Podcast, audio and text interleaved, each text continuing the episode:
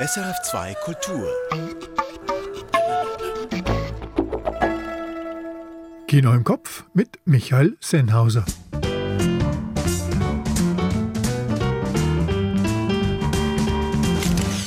Brigitte Hering hat A Forgotten Man gesehen. George Wirsch, The Happiest Man in the World. Und Ann Meyer, nein, keinen weiteren Mann, sondern eine der unglücklichsten Kaiserinnen der Welt, Sisi und ich. Und ich habe mit Munja Medur über ihre Filme Uria und Papischa gesprochen. Dazu, wie gewohnt, Tonspurrätsel und Kurztipps. Hua! Hier also die fünf Filme, die Sie möglichst bald sehen sollten.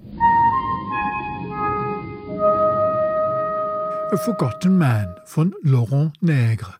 Der Botschafter, der in Deutschland während des Zweiten Weltkrieges die Schweizer Interessen bestens jongliert, ist im Frieden komplett verloren.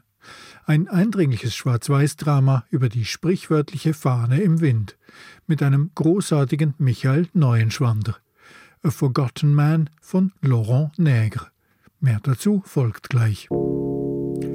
The Happiest Man in the World von Tiona Strugar-Mitewska. Traumabelastetes Speed-Dating in Sarajevo. Mutig, durchdacht und vergnüglicher, als man meinen könnte. The Happiest Man in the World von Teona Strugar-Mitewska. Auch dazu gleich mehr. Becoming Julia von Laura Kerr. Giulia Tonelli, die prima Ballerina des Zürcher Opernhausballetts, steigt wieder ein nach dem Mutterschaftsurlaub. Eine Feier der kämpferischen Freude am Nichtverzicht. Becoming Julia von Laura Kerr.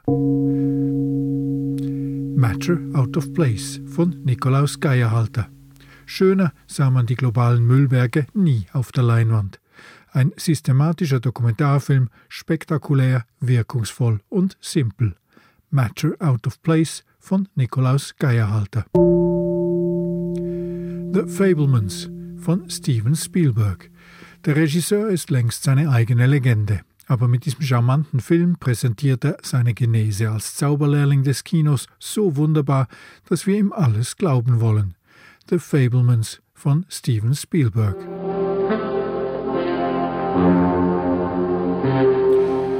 Und jetzt zu einer Tonspur, die sich durch Prägnanz und Kürze auszeichnet. Alright, folks, Showtime.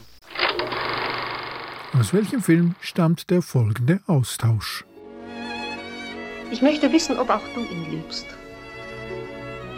Ja, ich liebe ihn. Ich liebe ihn sogar sehr.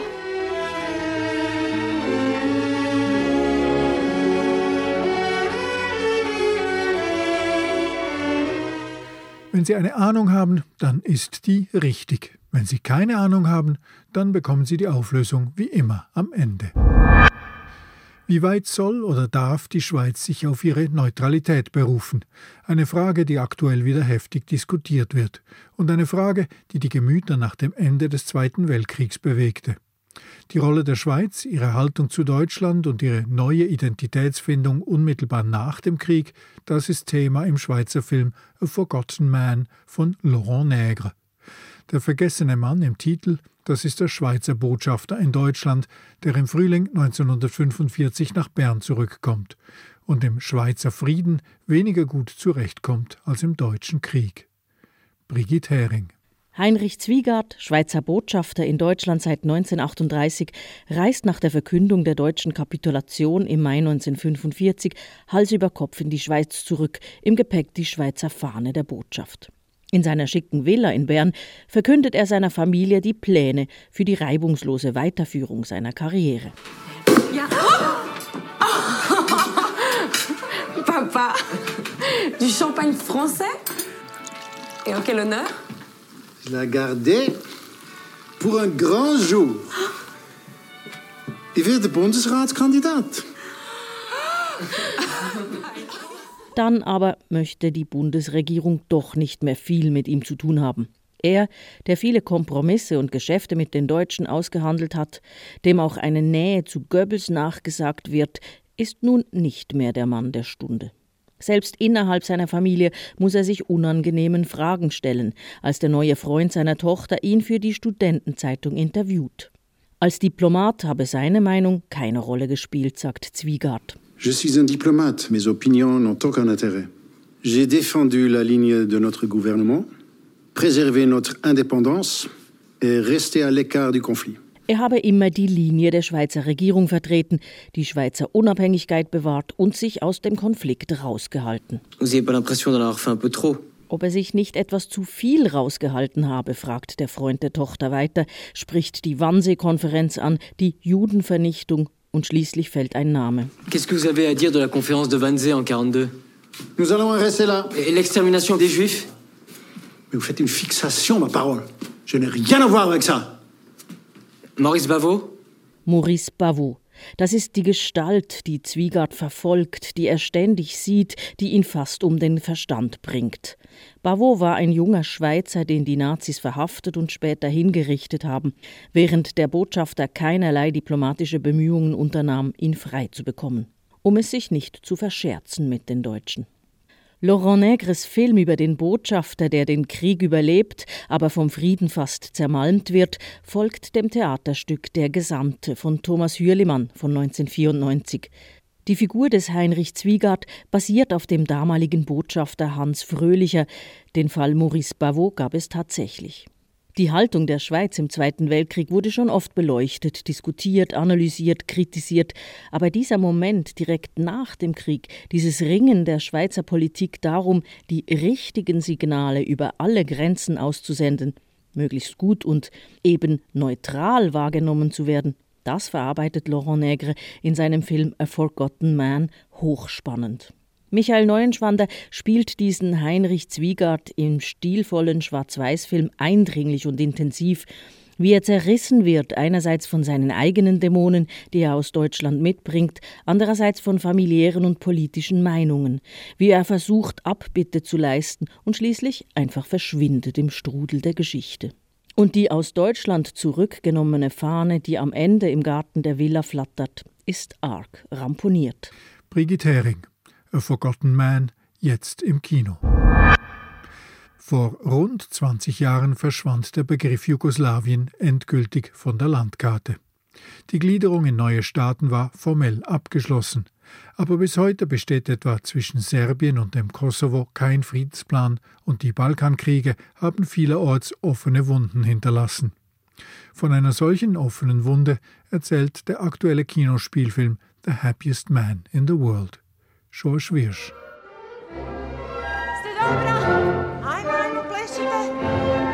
Glamourös ist das nicht. Die Paare auf dem Parkett stecken in hässlichen rosa Schürzen. Nicht alle sind im Takt. Unter den Tanzenden im Mehrzwecksaal sind Asia und Soran.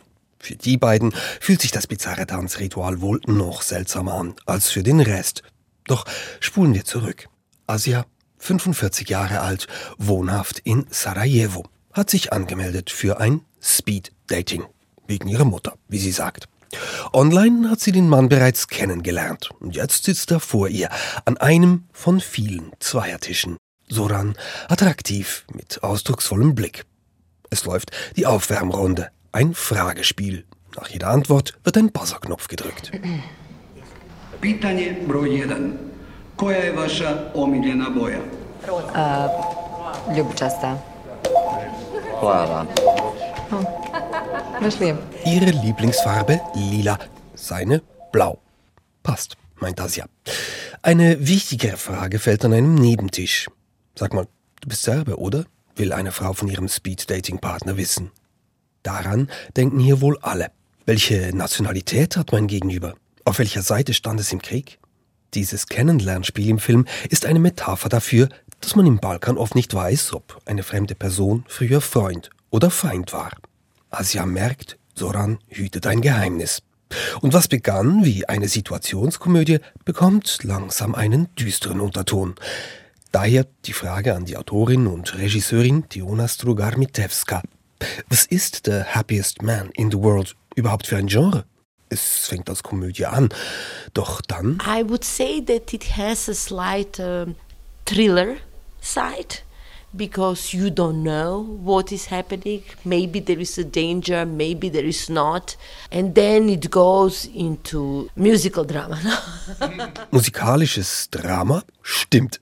Es wird Walzer getanzt in der zweiten Hälfte. Und mittlerweile weiß die Hauptfigur Asia, was mit Zoran eigentlich los ist.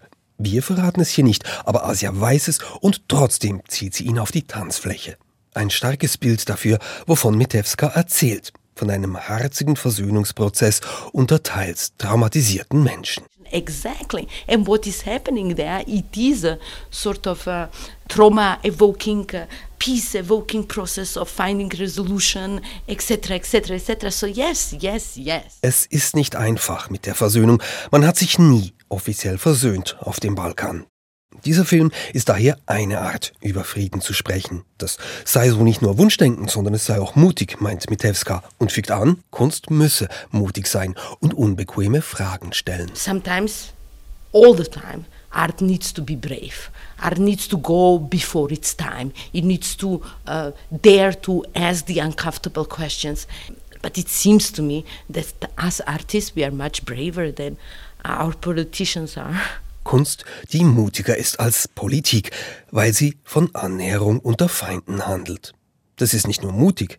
The Happiest Man in the World ist universell verständlich, sorgfältig durchdacht und, damit es nochmals gesagt ist, vergnüglicher, als man meinen könnte. George Wirsch. The Happiest Man in the World läuft schon seit letzter Woche im Kino. Mit Corsage ist Regisseurin Marie Kreuzer letztes Jahr eine komplexe Neuinterpretation des Sissi-Mythos gelungen. Zu Recht wurde der Film hoch gelobt. Nun kommt noch ein Sissi-Film, der ebenfalls sehr frei mit dem Geschichtsstoff über die österreichische Kaiserin umgeht. Ann Meyer hat die beiden Filme verglichen. Auch in Sissi und ich ist die Kaiserin Elisabeth wie im Film Corsage mittleren Alters, kapriziös, selbstbewusst und sehr unberechenbar. Wir befinden uns aber hier nicht in Wien am Kaisershof, sondern auf einer Insel in Griechenland. Dort hat sich die Kaiserin eine Art adlige Kommune errichtet. In dieser leben hauptsächlich Frauen, frei von jeglichen Regeln. Außer wenn es um den Körper geht. Um in diesen Kreis aufgenommen zu werden, muss man sich einer strengen Diät unterziehen. Anstrengende Wanderungen und hauptsächlich Brühe zum Essen. Eine, die eine neue Gefährtin der Kaiserin werden will, ist Irma. Als diese verschwitzt auf der Insel ankommt, muss sie zuerst einen erniedrigenden Sporttest absolvieren. Oh Gott, ist das heiß. Ich habe völlig falsch gepackt. Hallo im Übrigen. Entschuldigen Sie bitte, Gräfin. Ausruhen können Sie sich später. Darf ich bitte ein Glas Wasser bekommen? Die Kaiserin möchte sehen, wie schnell Sie laufen können. Dann wird Irma gewogen. Denn Kaiserin Elisabeth sagt ganz klar: Ich überlege mir genau, wem ich erlaube, bei mir zu leben. Jedenfalls keine dicken Menschen und keine Männer. Die Essstörung, die Kaiserin Elisabeth angeblich hatte, wird wie im Film Corsage auch in Sissi und ich thematisiert. Wie vieles in diesem Film wird sie aber ins Groteske gezogen.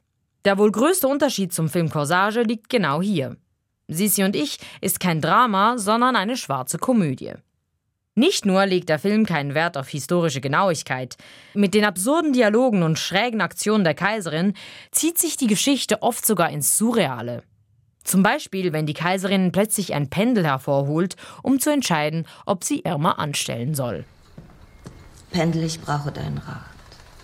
Oh, jetzt bewegt es sich. Es sagt Yes. Psst. Gräfin Staro ist gekommen, um meine Gefährtin zu sein. Kann ich Gräfin Irma mein Vertrauen schenken? Der Film Corsage war eine Neuinterpretation der Geschichte und vermittelte ein Gefühl von, so hätte Sissi sein können. Für Sissi und ich pickt Regisseurin Frauke Finsterwalder eher einfach einzelne Aspekte aus Sissis Leben heraus und überhöht sie. Vor allem, wenn es um die latent homoerotischen Beziehungen zwischen der Kaiserin und ihrem Gefolge geht. Aus den Memoiren von verschiedenen Hofdamen kreierte Frauke Finsterwalder die fiktive Figur der liebenswürdigen, aber plumpen Irma, die sich immer wie stärker in die Kaiserin verliebt.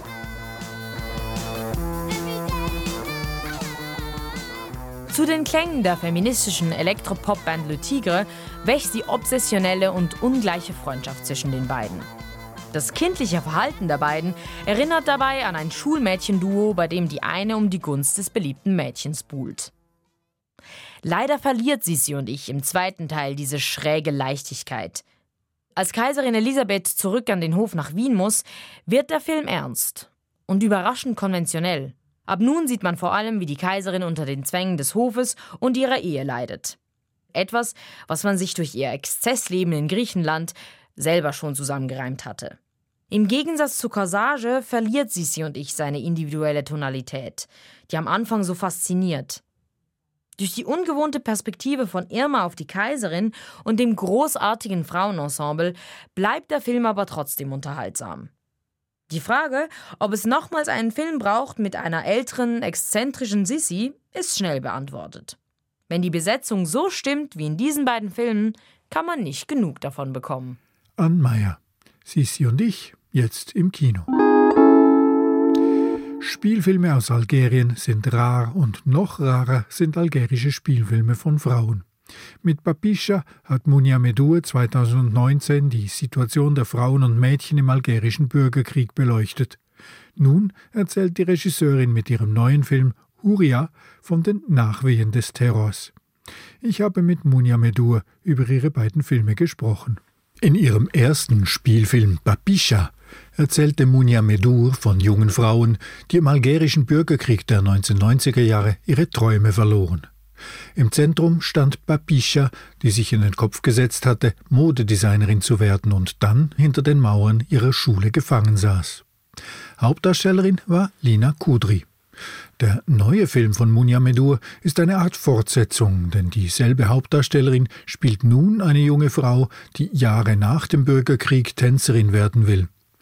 Man könne die beiden Filme durchaus als Diptychon bezeichnen, sagt Munia Medour. Oui, on peut, on peut dire que c'est effectivement euh, un diptyque avec euh, Papicha. Papicha, euh, c'était une histoire très frontale qui parlait de la guerre civile et d'un personnage qui luttait dans, cette, dans, dans ce contexte très, très compliqué. Papischa spielte während des Bürgerkrieges in einem sehr komplizierten Kontext. Und nun sucht Uria gespielt von Lina Kudri, die schon Papischa war, 20 Jahre später in der Gegenwart ihre Freiheit.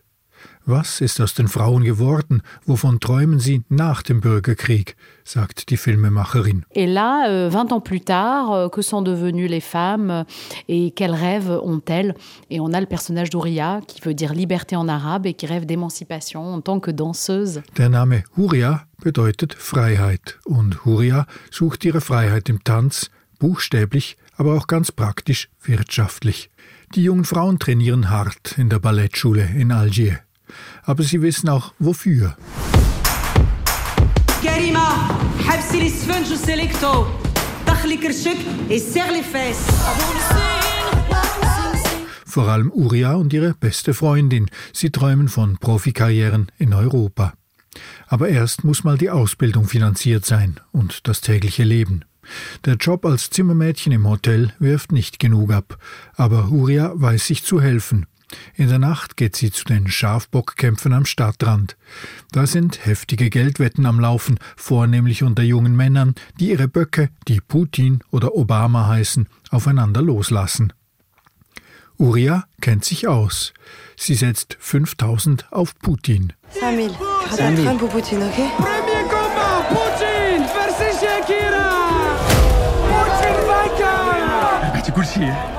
Und Uria gewinnt. Sie weiß, dass das nicht ungefährlich ist und verlässt den Kampfplatz schnell. Aber der Verlierer geht ihr nach, verlangt das Geld und schlägt sie zusammen, als sie sich wehrt.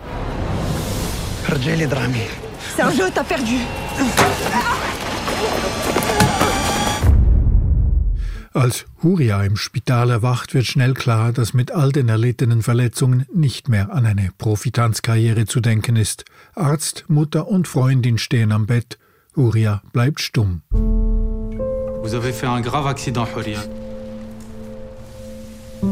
Huria, تفضلي قولي حاجة. Il est muette.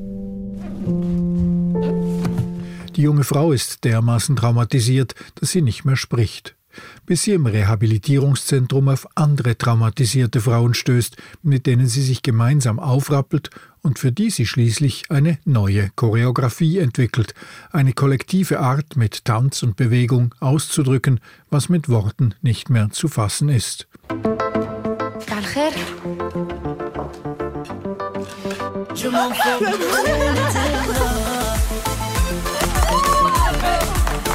قد تعلمي لهم quelques mouvements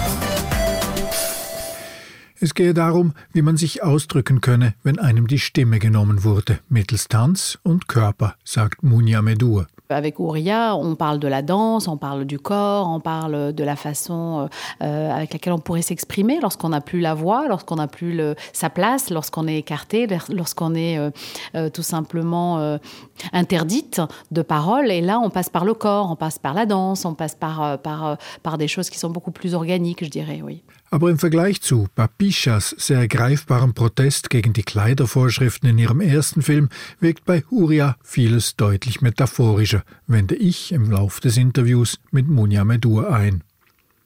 Damit ist die Filmemacherin überhaupt nicht einverstanden. Je nach Gesellschaft sei Tanz sehr konkret, ein anerkanntes Ausdrucksmittel, ein Ventil. Alors, euh, je suis pas d'accord avec vous. Je pense que la danse euh, est un exutoire dans certaines sociétés.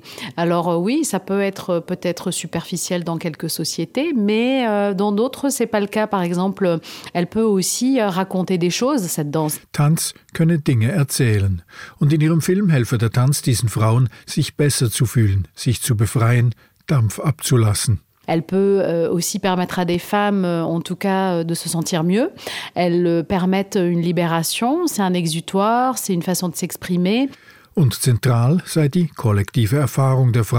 Über Hurias Choreografie all diese isolierten, traumatisierten, verstummten Frauen zusammen in einem Lebensgefühl. Et en l'occurrence, dans le film, elle est essentielle puisque c'est grâce au collectif, c'est-à-dire que cette chorégraphie collective avec ces femmes qui sont isolées et qui se retrouvent finalement ensemble et qui retrouvent un sens à leur vie, eh ben, cette danse, cette chorégraphie, elle devient presque un, un symbole de cette libération, un, moyen qui leur permet aussi de se réveiller le matin, d'avoir un objectif dans la vie et de se, et de se retrouver collectivement pour, euh, pour ce beau projet. Auffällig ist aber auch, dass den Frauen in diesem Film der Tag gehört, das Licht, während die Nacht vor allem von den männlichen Aggressionen dominiert wird. Na, darauf zu antworten sei etwas kompliziert, sagt Munia Medur. Sie wolle ja nicht ihren ganzen Film selbst ausinterpretieren. Alors, euh, c'est un peu compliqué de répondre à cette question, euh, parce que je ne veux pas délivrer tout le message du film. Aber es treffe zu.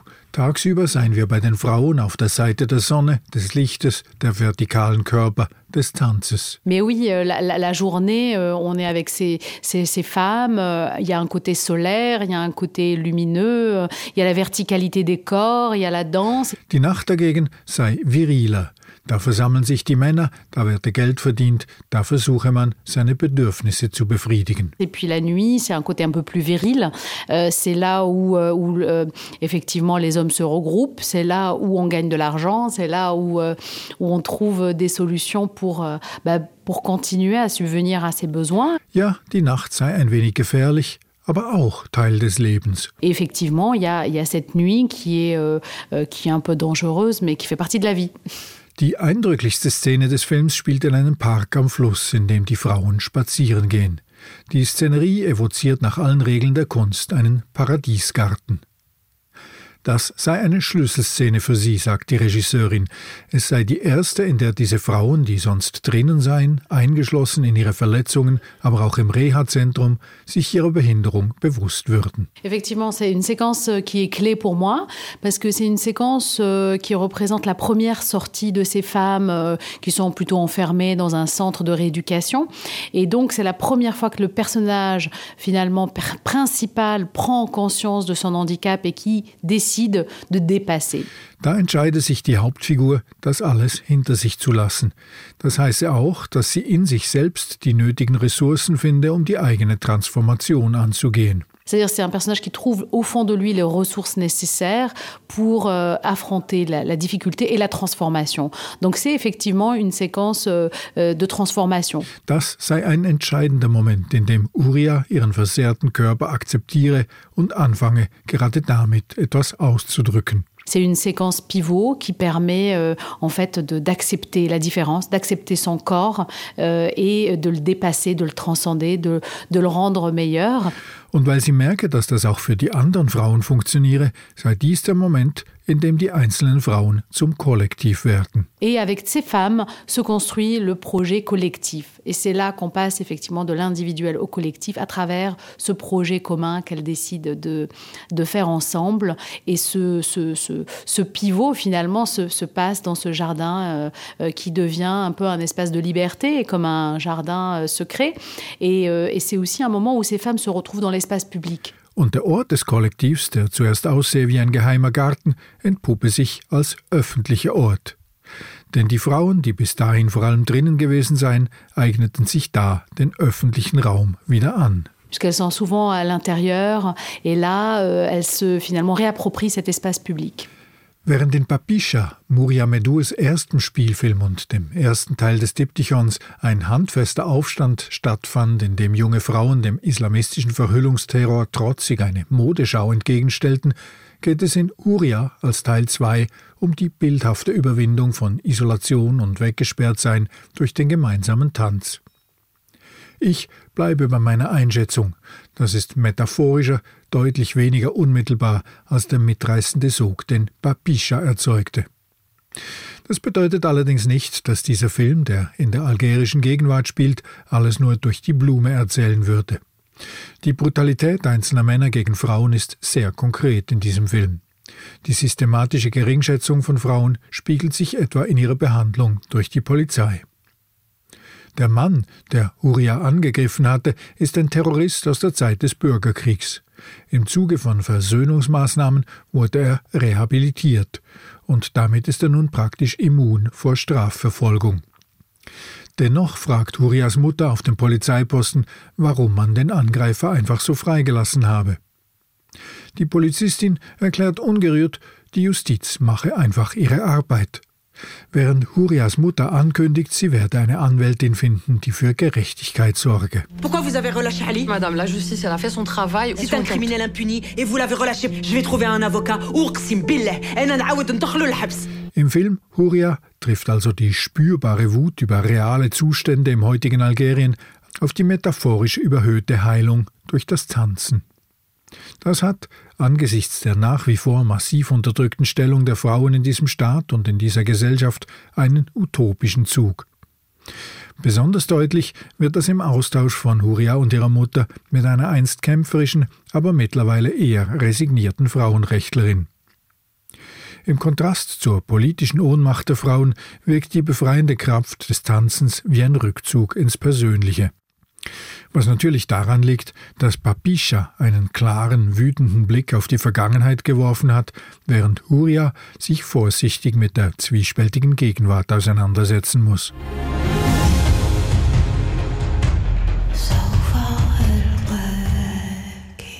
Huria von Munia Medur, jetzt im Kino. Fehlt noch die Tonspur, und die haben sie natürlich problemlos erkannt, am Schmachten und an der Musik. Da stellt die strenge Wilma Degischer als Erzherzogin Sophie der sehr jungen Romy Schneider als Sissi die wichtige Frage, ob sie denn ihren Sohn, den Kaiser Franz Josef, auch so liebe wie der sie. Ich möchte wissen, ob auch du ihn liebst. Ja, ich liebe ihn. Ich liebe ihn sogar sehr.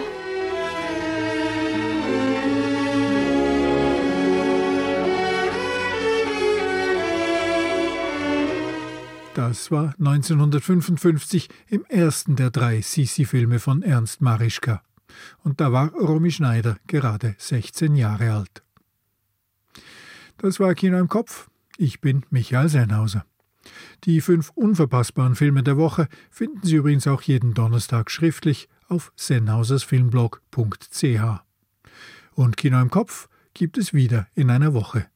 Bis dahin viel Vergnügen in Ihrem Kino.